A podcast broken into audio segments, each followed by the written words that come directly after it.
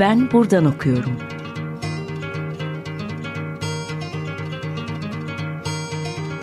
Edebiyat ve başka şeyler.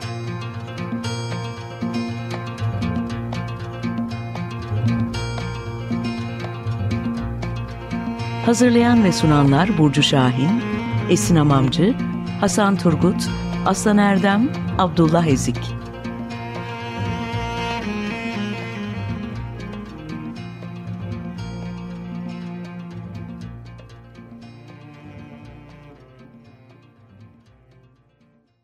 Merhaba, 95.0 Açık Radyo'da Ben Buradan Okuyorum programındasınız. Ben Esin Hamamcı. Bugünkü programımızda Yağmur Yıldırmay Bayrakçı ile beraberiz. Yağmur'un Mimar Sinan Güzel Sanatlar Üniversitesi'nde hazırladığı yüksek lisans çalışması olan Mübeccel İzmirli üzerine konuşacağız. Öncelikle dinleyicilerimize konumuz Yağmur'u tanıtayım. Mimar Sinan Güzel Sanatlar Üniversitesi Türk Dili ve Edebiyatı bölümünde lisans eğitimini tamamladı. Aynı okulda yüksek lisansı bitirdi. Şu an İstanbul Üniversitesi'nde doktor eğitimine devam ediyor. Işık Üniversitesi'nde de Türk Dili dersleri vermekte. Aynı zamanda kendisiyle Peyami Safa Külliyatı tamamlanıyor projesinde birlikte çalışıyoruz. Projemizin ilk meyvesi olan Ramazan Geceleri 2020'de yayımlandı. Yağmur aynı zamanda bağımsız olarak çeşitli yayın evlerine editörlük ve dil içi çevirileri yapmaktadır. Merhaba Yağmur, hoş geldin. Merhaba Esin, hoş bulduk. Bugünkü programımızı Mübeccel İzmirli'ye ayırıyoruz. Hı hı. Mübeccel İzmirli kimdir ve seni Mübeccel İzmirli üzerine çalışmaya sevk eden neydi diye sorarak ilk, sonu, ilk sorumu yönelteyim. Başlangıç noktanı anlatır mısın? Tabii e, yüksek lisans çalışmama başlarken daha aklımda olan ilk şey e, edebiyat tarihinde unutulmuş ya da unutturulmuş bir kadın yazar üzerine çalışmaktı. İlk önce bir isim belirlemem gerekiyordu. Önce bir bunun e, çalışmasını yapıp daha sonra da Mübeccel İzmirli üzerinde karar kıldım. Çünkü daha önce üzerine bir müstakil çalışma olmamasından ötürü.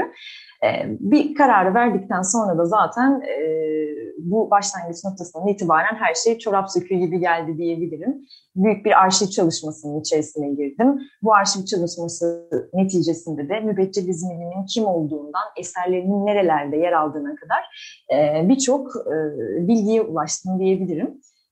Böylelikle buradan da bahsedebiliriz hani Mübeccel İzmirli kimdir üzerine konuşurken. 1934 yılında Çoğlu'da olduğunu biliyoruz. Annesiyle birlikte e, belli bir dönemden sonra İstanbul'a geliyor Mübeccel İzmirli ve burada yaşamaya başlıyor.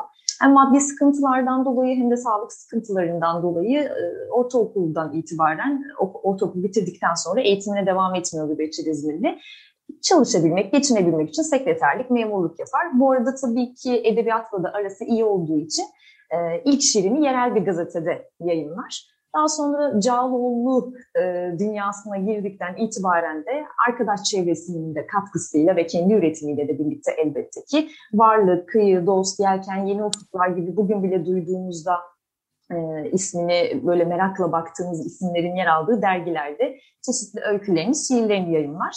Ee, böylelikle de 1955 ve özellikle 70 yılları arasında Mübeccel İzmirli'nin etkin bir yazar, şair kimliğiyle Türk Edebiyatı'nda yer aldığını görürüz. Teşekkürler. Mübeccel İzmirli gibi farklı türde birçok e, eser ortaya koymuş yazarı araştırırken arşivde sana büyük bir yük düşüyor olmalıydı. Ki daha önce İzmirli için müstakil bir çalışma yok sanırım. İzmir'le 1962-66 yılları arasında çeşitli dergilerde kitap değerlendirmeleri yayınlıyor. Röportajlar yapıyor, denemeler yazıyor. Onun süreli yayınlardaki bu macerasını nasıl değerlendirirsin ve sen e, nasıl bir arşiv çalışması yürüttün? İzmirli ile hangi dergi ve gazetelerde karşılaştın? Tabii e, bu arşiv kısmı gerçekten çok önemliydi benim için Esin. Çünkü bir varisi yok. Varisi olmadığı için bilgi alabileceğim herhangi biri yok. Gittiğim her yer yüzüme kapandı diyebilirim. Ama yine de e, özellikle kütüphanede yaptığım araştırmalar etkili oldu. Bunun yanı sıra çeşitli arkadaşlarına ulaştım. Tabii bu arkadaş çevresi şu anda böyle 80-85 yaşlarında insanlar. Onlara işte böyle çeşitli vesilelerle ulaşıp e, onlardaki mübeccel İzmirli'nin mektuplarına ulaşabildim. Daha sonra Afet Ilgaz'ın kızı Defne Ilgaz aracılığıyla e, kendi el yazısıyla tuttuğu şiir defterine, mektuplarına e, ulaştım. İşte Adnan Özyalçıner'le birbirlerine gönderdikleri kartpostallara ulaştım vesaire. Bu bilgiler e, bende biriktikçe mübeccel İzmirli'nin aslında e, döneminde çok da böyle aktif olduğunu öğrendim ki zaten e, kütüphanede yaptığım tüm çalışmalarda beni buraya götürdü. E, Ataç, Çatı, Varlık, Yelken, Yeni İnsan, Yeni Ufuklar gibi dergilerde toplam 35 tane yazısına ulaştım. Bu dergi sayısı bu arada çok daha fazla, 30'a yakın. E, 35 tane yazısına ulaştım böyle kıyıda köşede kalmış. E, bunların arasında kitap değerlendirmeleri var, işte çeşitli eleştiri yazıları da var ama benim dikkatimi en çok çeken soruşturmaları e, kadınlık durumu ve kadın yazarlarımız diye bir soruşturma yapıyor Mübeccel İzmirli. E, burada işte Türk toplumunda kadının yeri, kadınların sorunları, şairlerin kadınların sorunlarına eserlerinde yer verip yer vermemesi meselesini tartışıyor ki bence bu dönemde çok kıymetli bir e, tartışma. E, cevap veren isimler de keza öyle. E, Şükrü Nihal, Suat Derviş, e, Adalet Cimcöz, Afet Muhteremoğlu, Gülten Akın, Neriman Hikmet gibi e, isimler bu sorulara cevap veriyorlar.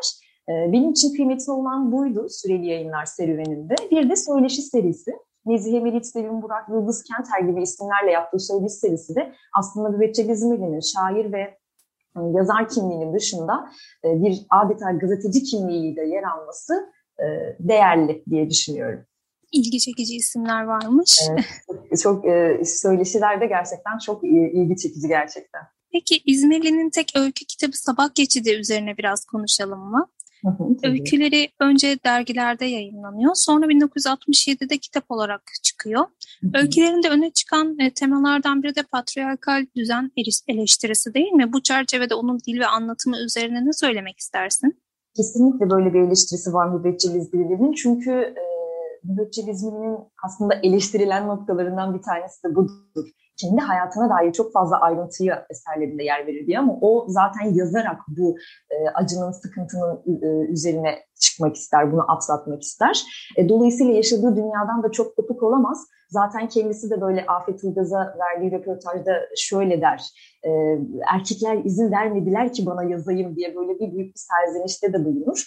E, hem bu yani dönemin hem e, e, edebiyatının çok fazla e, erkeklerin tek elinde olması hem de sosyal hayatta birçok sıkıntıya maruz kalması, kadın kimliğiyle birçok sıkıntıya maruz kalması dolayısıyla onun öykülerine de sirayet ediyor hem ekonomik sıkıntılar, dönemin ekonomik sıkıntıları hem de işte bu bahsettiğim e, bireysel ve toplumsal bazı e, problemler onun öykülerinde doğrudan kendine yer buluyor diyebilirim. Mesela Sabah Geçidi diye bir tane öyküsü var. E, burada bir sekreterin e, erkeklerin olduğu bir dünyada karşı karşı karşı karşıya kaldığı sorunları anlatır. E, işte burada da yine e, kadın olmanın maalesef sadece fiziki güzellikle ele alındığını, çalışmak, üretmek isteyen kadınların bir ikinci plana atıldığını anlatır. Yine mesela Mermer'de unutulmuş bir ad diye bir öyküsü var. Bir kitaplaşmamış benim dergilerde e, bulduğum öyküsü. Burada da mesela kız çocuklarının eğitimi üzerinde bulur. Keza bu da kendisinin yaşadığı, kendisinde hissettiği eksikliklerden biri. Bu da mesela önemli bir öyküsüdür benim için. Ee, en dikkate değer öyküsü de ayrı kotu öyküsü. Burada da mesela e, kültürcü olan bir kadının e, bedeniyle ilgili kendisi haricinde herkesin konuşmasını büyük bir eleştiriyle e, dile getirir Mübeccel İzmirli. E, zaten onun öykülerinin en önemli tarafı da bu. E, birileri hep konuşur ama kadına söz vermez. Mübeccel İzmirli de öykülerinde kadına söz vermeye çalışır diyebilirim ve bu da dediğin gibi tam bir e, erkek egemen eleştirisi çıkartır onun öykülerinde. Bunun öykü yazma serüveninde e, varoluşçu teorinin de tesirlerini görüyoruz ve nasıl görüyoruz? E, hangi öykülerinde varoluşçuluğun izlerine rastlıyoruz? Aslında tamamen neredeyse e, bütün öykülerinde bunu gördüğümüzü söyleyebiliriz. Birkaç tanesinde çok daha net olmasıyla birlikte. Çünkü hani e, döneme de sirayet eden bir etki varoluşçuluk. İşte dünyada acı çekerek, savaşarak e, yarattığını söyleyen bir teori varoluşçuluk. E, işte bu noktada da baktığımızda insan kendini özgür ve sorumlu hissetmek zorunda. Bu bir beraberinde biraz da bunaltı getirir. Karamsarlık, bireyin iç dünyası böylelikle e, işte o dönemin şair ve yazarlarının da şiirlerini, öykülerine yansır. E, de bunu yapar. Varoluşçuluğun en önemli e, tematik olarak baktığımızda etkilerinden biri karamsarlık onun e, öykülerinde yer bulur kendisine ama yine sonunda bir e, aydınlığa çıkar bu kadın karakterler. Yine mesela işte imgeleri çok fazladır, imge kullanımı çok fazladır. Özellikle Sodom Gomorra öyküsü e, tabii tarihi bir e, alıntıdan da, şey, hikayeden de etkilenerek yazılmış bir öykü. E, ben bu öyküyü de çok kıymetli buluyorum bu yüzden. Böyle hiç bilemediğiniz, böyle gerçeküstü bir mekanda kadının kendini tekrar yeniden yaratmasını ele alır. Dolayısıyla bunu yaparken de bilinç akışına, işte o zamanın, mekanın soyutluğuna, dili kırıp bozup tekrardan e, başka bir dille kendi sesini yaratmasına olanak sağlar. O yüzden e, neredeyse bütün öykülerinde Sodom ve Gomorra başta olmak üzere bu öykülerini varoluşçu teorinin tesirlerini görebiliriz. Onun öykü yazma serüveninde e, belli bir dönemden sonra, e, 1960'lardan sonra işçi meselelerine, Türkiye'deki yoksulluğa, işsizliğe nokta atışı yapan öykülerinden bahsedebilir misin? Patronundan baskı gören, senin deyiminle çağdaş köle yaşantısı yaşayan bir kadını anlatıyor örneğin. Bu dönemden İzmirli nasıl etkileniyor ve onun edebiyatına işçi karakterler nasıl giriyor? Bu dönüşümde Marksist teorinin bir etkisi var mıdır? E, tabii ki olduğunu söyleyebiliriz. Yani doğrudan mübekçil İzmirli bir e, Marksist olduğunu ifade etmez ya da böyle bir okuma yaptığını ben her yer herhangi bir yerde görmedim ama etrafından da kaynaklanan etkiyle illaki bu sürecin içerisinde yer almıştır, okumalarını da yapmıştır diye düşünüyorum. Kendisi de çok fazla muzdarip olduğu için iş konusunda iş bulamama e, ve aç kalma konusunda onun öykülerinde de işçi patron ilişkisine çok net bir şekilde denk geliriz. Özellikle de kadın işçi olur bu işçiler elbette ki. Mesela Ölü Yargıçlar diye bir öyküsü var. E, bu öyküde öykünün odağında haksız yere işten çıkarılan bir kadın var ve bu kadının karşısında da sürekli onun aleyhinde işleyen bir adalet terazisi var. Her ne hikmetse bu adalet terazisi hep erkeklerin tarafında yer alır ki bu erkek de genelde işverendir bu, e, bu tip öykülerinde onun. Ee, ama güzel tarafı kadın hiçbir zaman yenilmez. Bu çağdaş köle yaşantısına boyun eğmez e, müvekkilizminin öykülerinde. Yine mesela e, Şahidin Gözleri diye bir öyküsü var. Bu da yine kitaplaşmamış bir öyküsü. Burada da yine kadının ağzından bir işçilerin yaşadığı sıkıntılar anlatır. Buradaki en önemli şeyden en küçük ayrıntısı da şu. Öyküde haksızlığı anlatırken mübeccel İzmirli konuşur konuşur konuşur kadın bir türlü cevap alamaz. Ne zaman bir erkek konuşur o zaman mübeccel İzmirli'nin söylediği kıymete biner. Bu da altını çizmek istediği meselelerdendir. Yani kadınların susturulması üzerine. Yani diyebilirim ki işçi patron meselesinde de e, kadınların sesi olmaya çalışır Mübeccel İzmirli. Teşekkürler Yağmur. Evet şimdi bir ara verelim isterseniz. Hangi şarkıyı çalmamızı istersin Yağmur?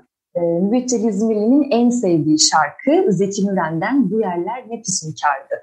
Çalabiliriz. Tabii çalalım. Merhaba 95.0 Açık Radyo'da Ben Buradan Okuyorum programındasınız. Ben Esin Hamamcı. Bugün Yağmur Yıldırımay Bayrakçı ile beraberiz ve Mübeccel İzmirli öyküleri, şiirleri üzerine konuşmaya devam ediyoruz.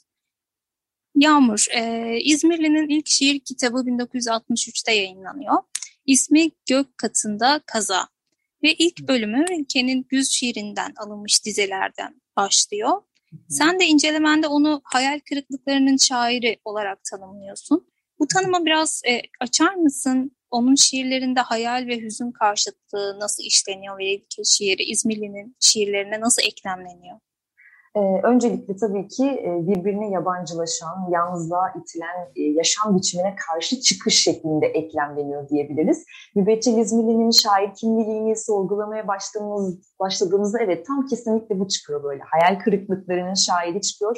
Çünkü e, kendi hayatında yaşadığı o bütün o debdebeler, o işte engellemeler, maddi ile manevi anlamda tüm o sıkıntılar onun şiir kitabına da yansıyor. Biraz önce öykülerinden bahsederken öykülerinde daha çok böyle kadın haklarını dillendirdiği ve toplumsal hayatta yaşadığı sıkıntılardan bahsettiğini söylemiştim. E, şiirlerinde daha çok bireysel dünyasına indiğini söyleyebiliriz İzmirli'nin. E, hatta bu sebeple bazı dönemin eleştirmenleri tarafından da böyle e, olumsuz not alır. Çok fazla kendi hayatını katar diye. Mübeccel İzmirli'nin e, aşk hayatında çok önemli bir yerde e, ve bunu da e, şiirlerinde çok fazla görebiliyoruz. E, biten aşkın yarattığı hüzün, kırıklık, kırıklılık, e, mutlulukların sürekli ama sürekli e, acıyla sona erişi onu tam anlamıyla işte hayal kırıklıklarının şairi yapıyor. Şiirlerinin neredeyse tamamında aşkı işlediğini söyleyebilirim. Ee, ve bunun her daim eksikliğini hissettiğini de söyleyebilirim. Aşık olunan kişi hep böyle özlenen ve ulaşılamayacak bir yerde görüyoruz. Ama yine tabii şunu elden bırakmıyor o şiirlerinde. Kadın erkek ilişkilerinde e, erkeğin ne yaparsa yapsın toplum tarafından o aklanması meselesi var ya e, işte kadının kendini de sürekli böyle birey olarak kabul ettirememesi, bununla ilgili mücadele etmesi, iyi mevkilere gelebilmek için hep bir şeyleri aşması. E, Onun şiirlerinde de kendisine yer bulur. E, hiçbir zaman o tırnak içerisindeki efendilere e, boyun eğmez. Acı yaşar ama der ki bu benim hayatım ve böyle bunu böyle kabul etmek zorundayım. E, ve bu acıyı da e, dillendirir şiirlerinde. Peki İzmirli'nin bir kadın karakterini anlatırken kadın ruhunu, iç dünyasını nasıl yansıtıyor? Dönemindeki kadın yazarlarla benzerlikleri ve farklılıkları nelerdir? Ben e, müveccih İzmirli ile ilgili yani, hem öykülerinde hem de şiirlerinde söyleyebileceğim en e, temel iki şey. Birincisi direnmesi, ikincisi aklıyla hareket etmesi. E, evet, duygusal tarafını da anlatır kadınların. E, yaşadığı o kırıklıkları da anlatır. Ama bunları anlatırken hiçbir zaman e, akıldan taviz vermez. Aklıyla hareket eder. Ve dolayısıyla da yenilmez bu kadın. E, yenilmez kadın da daima bir şeylerle mücadele eden, uğruna bir şeyler uğruna savaş veren bir insandır. Dolayısıyla kadının ruhunu, iç dünyasını anlatırken öyle sadece duygusal anlamda değil, maddi anlamda da bir takım e, olumlu yanlarında e, eserlerinde ortaya koyar. Bir ikincisi dil işçiliği var. Belki işte dönemindeki kıyaslanacak olursak e, Leyla Erbil ya da Selim Burak gibi yazarlar kadar belki yazamadığı için, belki de hani yazdıkları o seviyeye gelemediği için onu tam olarak bilemiyoruz. Elimizde çok fazla öyküsü olmadığı için ama yine de onlar kadar olmasa da e, yani böyle gramer kurallarını ortadan kaldırdığını vesaire görmesek de e, yine onun öykülerinde özellikle dil işçiliğine girdiğini görebiliyoruz. Böyle vurgulamak istediği yerleri büyük harflerle yazması gibi ya da şiirlerinde, biçimde farklı noktalara değinmeye çalışması gibi, olanı yıkmaya çalışması gibi e, en önemli tarafının bu olduğunu söyleyebilirim. Peki İzmirli'nin edebiyatı döneminde nasıl değerlendiriliyor? Eleştiriler ve hakkında yazılan yazılardan genel olarak bahsetmek ister misin? Tabii. E, çok benim ulaştığım yazılarda en azından onun e, orta, genel anlamdaki eleştirilerde yenilikçi, e, güçlü bir düşünür olduğu ve kadınların duygularını yaka, yakalayan bir e, şair olduğu ifade ediliyor. Bu arada döneminde daha çok şair olarak alınıyor Mübeccel İzmirli. E, bunu da altını çizeyim. Şair yani, kimliği öne çıkıyor. Evet evet şair kimliği öne çıkıyor. Yapılan eleştiriler de hep böyle hatta öyküleri değerlendirilirken e, hani bazıları için artı bazıları için eksi olan bir şey var. O da onun şair kimliği. Çünkü e, eleştirmenler şey diyorlar öykülerini okurken de sanki e, işte bir şiirden dize okuyormuşuz gibi hissediyorlar, hissediyoruz diyorlar bazı yerlerinde. E, ama bu bir yandan tabii ki yani kimilerine göre iyi kimilerine kötü ama bu e, müveccel İzmir'in edebiyatını oluşturan bir alan. E, dolayısıyla onun eserlerinde eleştirmenler de buraya değiniyorlar. Dili nasıl kullandığına, kadınların dünyasını yakalama meselesine, e, düşündürmesine, harekete geçirmesine bir olumsuz tarafı var. Şöyle ki kendi sorunlarını çok dile getiriyor diyorlar. E, Mübeccel İzmir'de bunu inkar etmiyor bu arada. Afet Ilgaz'da bir röportajı var. Orada söylüyor. E, benim e, öykülerimi, şiirlerimi okuduğunuz zaman benim hayatımı okursunuz. Ben hayatımın dışında başka bir şey anlatamam. Onu kurgularım der. E, bu onun için olan bir şey ama etrafındakiler için eleştirilen bir şey. E, maalesef ki e, o eleştirenler de hep erkekler isim. Tam da Mübeccel İzmirli'nin e, kanayan yarasının olduğu bir kısım ama maalesef ki e, böyle bir durumda var. Ama genel anlamda iyi e, anlatıldığını söyleyebilirim. Olumlu yani. Beğenilen. Sevilen, beğenilen evet. bir isim. Peki evet, ben evet. E, tam da döneminden bahsederken şunu merak ediyorum. 1950-60 arası Türk şiir anlayışına hüküm süren ikinci yenicilerin artık e, vaktinin dolduğu ve toplumcu gerçekçi şiir anlayışının öne çıktığı bir dönemde aslında biraz da iki dönemin ortasında metinler kaleme alan İzmirli'nin edebiyatında bu iki anlayışın tesirlerini nasıl görmekteyiz ya da görmekte miyiz? Kendisi farklı kulvarlarda mı dolaşıyor? Kanonun içinde mi dışında mı kalıyor diye sorayım. E, tam anlamıyla e, ne, ne ikinci yenici diyebilirim, ne toplumcu gerçekçi diyebilirim. Aslında e, tam anlamıyla kendine has bir edebiyatının olduğunu söyleyebilirim. Tabii bu e, zamansızlıktan bu böyle oldu. Çünkü hastalığı dolayısıyla özellikle 1970'ten sonra çok fazla göremiyoruz onu. Ama yine de e, her halükarda baktığımızda... E, toplumcu gerçekçiye daha yakın olduğunu söylemek mümkün belki. Çünkü Atilla İlhan'la bir dönem Yelken dergisini yönetiyorlar. Hatta dergiyi yönettikleri dönemde e, şey, Mübeccel İzmirli dergi yönetimini bıraktıktan sonra şeyden bahsediyorlar. İşte Atilla İlhan'la birlikte toplumcu gerçekçi bir çizgide yönettiler diye başarıyla, takdirle karşılanan bir dönem. O yüzden böyle bir yanının daha biraz daha ağır bastığını söyleyebilirim ama maalesef ki hani bu kanonun içerisinde yer alması mümkün olmuyor mübeccel İzmirli'nin. Ben bunun hep e, bir noktada çok fazla sesini duyuramamasından kaynaklandığını düşünüyorum. O da zaten kendisi de e, ölümüne yakın bir dönemde bahsediyor bundan. Benim yazmama izin vermediler der. E, belki bu bahaneydi, belki değildi bilemiyorum tabii ama ben de e, maalesef o kanının içerisinde yer almadığını, hep bir e, diğer tarafa itildiğini, ötekileştirildiğini düşünüyorum Mübeccel İzmirli'nin. Peki Yağmur, senin Mübeccel İzmirli hakkında kaleme aldığın bir makalen var. Hı hı, evet. Burada Cemal Süreyya'nın e, İzmirli için dizeler yazdığını söylüyorsun. Hı hı, evet. Bu dizelerden bahsetmek ister misin? Dönemin önemli şairi Süreyya'nın gözünden İzmirli'yi nasıl izlemliyoruz? İzmirli adına ya da başka e, yazılan dizeler, hikayeler var mı? E, var evet Cimel Süreyya ile minik bir dedikodu bilgisi olacak belki ama bir Lütfen. dönem bir dönem 1970'lerin sonuna doğru bir aşk yaşıyorlar Cemal Süreyya'nın evli olduğu bir dönem bu. E, dolayısıyla hayatlarında farklı bir yere konumlandırıyorlar kendilerini.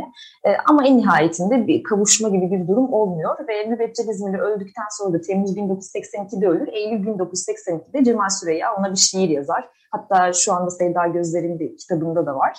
Burada da işte o beraber geçirdiği süreçlerden, arkadaşlıklarından, maddi sıkıntılar sebebiyle zora düşmesinden işte bahseder ya da mesela bizler rakı içerdik o ecel şerbeti dostları için dizledi. Çok da önce ölmüştü, çok daha önce yoksa diyerek e, Mübeccel İzmirli'nin ölümü ardından duyduğu e, şeyi de e, duyguyu da yansıtmaya çalışır. Yine bunun haricinde Feriha Aktan, Afet Ulgaz, Feyza Hepçilimiller gibi isimler de onun ölümünün ardından şiir ve öykü yazarak ona ithaf ediyorlar. Peki, çok teşekkürler Yağmur. Ben teşekkür ederim beni davet ettiğin için Esin. Çok keyifliydi. Konuğumuz olduğun için çok teşekkür ederim. Zevkli aldıysan. Tabii ki. Evet. Bugün 95.0 Açık Radyo'da Ben Buradan Okuyorum konu Yağmur Yıldırmay Bayrakçı'ydı. Kendisiyle Mübeccel İzmirli ve edebiyatı üzerine konuştuk. Bir sonraki bölümde görüşmek üzere.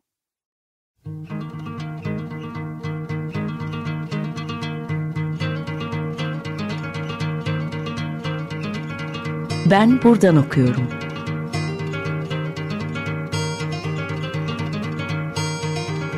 Edebiyat ve başka şeyler.